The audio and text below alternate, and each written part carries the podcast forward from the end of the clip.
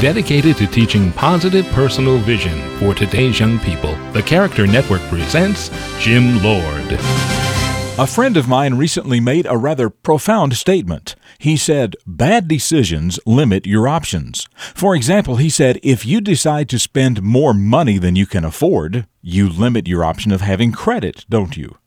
Or if you decide to disregard traffic laws, you could limit your option to continue driving.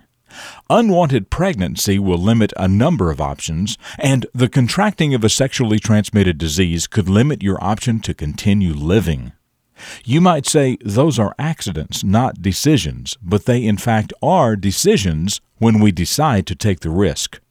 Deciding to just sit around and take it easy on the job will limit your option of having a job, and the decision to accept mediocrity in school, at work, or with relationships will limit your option to be happy and successful.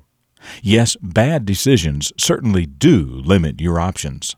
For the Character Network, I'm Jim Lord with a reflection of your future.